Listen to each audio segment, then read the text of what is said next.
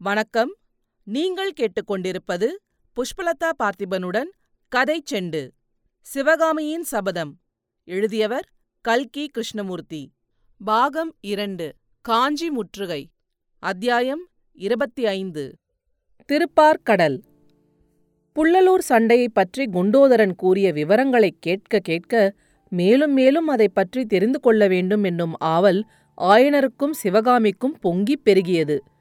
முக்கியமாக போர்க்களத்தில் மாமல்லர் நிகழ்த்திய அதி அற்புத தீர செயல்களைப் பற்றிக் கேட்பதில் சிவகாமி அடங்காத தாகம் கொண்டிருந்தாள். குண்டோதரனும் குதூகலத்துடன் அந்த வீரச் செயல்களை வர்ணித்தான். ஆஹா போர்க்களத்தில் எதிரிகளுக்கிடையில் புகுந்த மாமல்லர் வீர வாளை சுழற்றியபோது எப்படி இருந்தது தெரியுமா? அது கேவலம் வாளாகவே தோன்றவில்லை. திருமாலின் சக்கராயுதத்தைப் போலவே சுழன்று ஜொலித்தது. அந்த வாளிலிருந்து கணந்தோறும் நூறு நூறு மின்னல்கள் மின்னின. ஒவ்வொரு மின்னலும் ஒவ்வொரு எதிரியின் தலையை துண்டித்து எரிந்தது.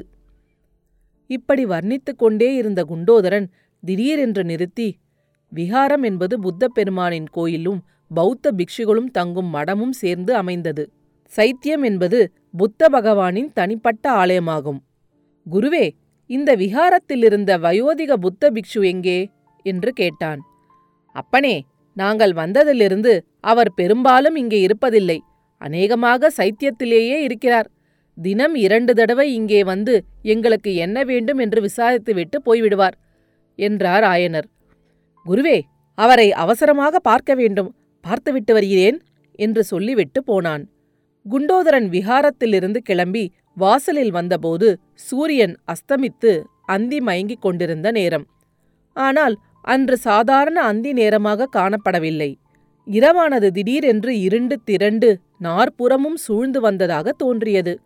இதற்கு காரணம் என்னவென்று குண்டோதரன் வானத்தை நோக்கியபோது வடக்கு திக்கில் மைபோல் கருத்து கொண்டல்கள் திரள் திரளாக மேலே எழுந்து வருவதைக் கண்டான்.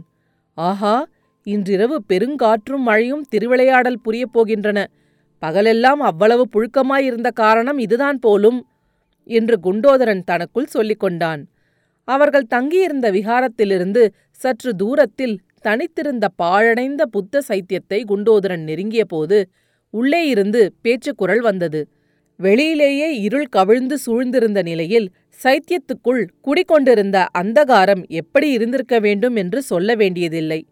அந்த கண்ணங்கரிய இருளின் உதவியால் குண்டோதரன் பேச்சுக்குரல் வந்த இடத்துக்கு வெகு சமீபத்தில் போய் மூச்சுக்கூட கெட்டியாக விடாமல் தூண் மறைவில் நின்றான்.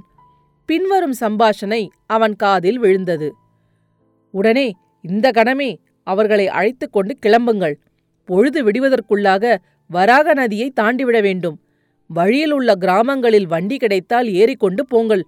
எப்படியும் நாளை சூரியோதயத்துக்குள் வராக நதியை தாண்டிவிடுங்கள்.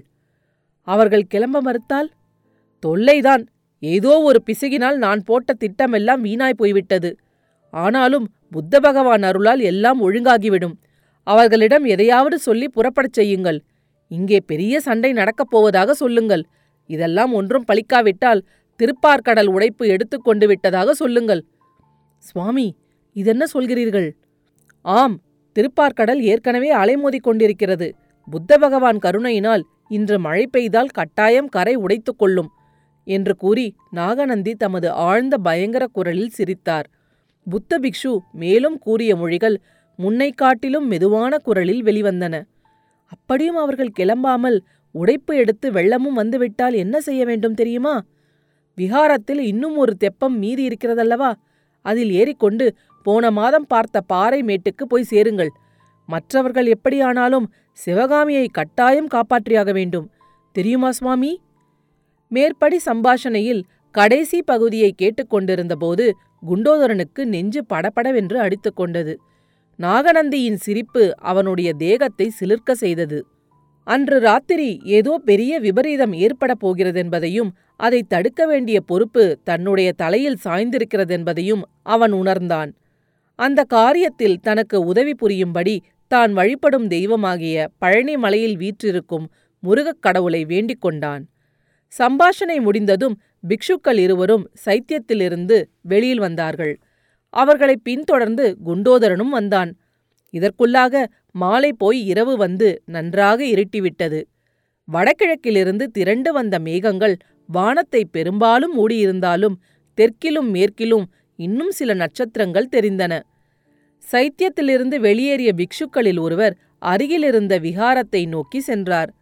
மற்றொருவர் சைத்தியத்தை சுற்றி கொண்டு தென்மேற்கு திசையை நோக்கி சென்றார். ஒரு கணம் குண்டோதரனுடைய மனதில் ஒரு போராட்டம் நிகழ்ந்தது.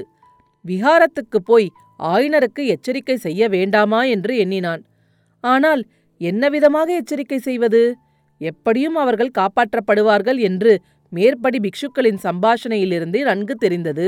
எனவே அச்சந்தர்ப்பத்தில் தன்னுடைய வேலை நாகநந்தியை பின்தொடர்வதுதான் என்று குண்டோதரன் தீர்மானித்தான். அவ்விதமே அவரை பின்தொடர்ந்து குண்டோதரன் சற்று தூரத்திலேயே நடந்து சென்றான்.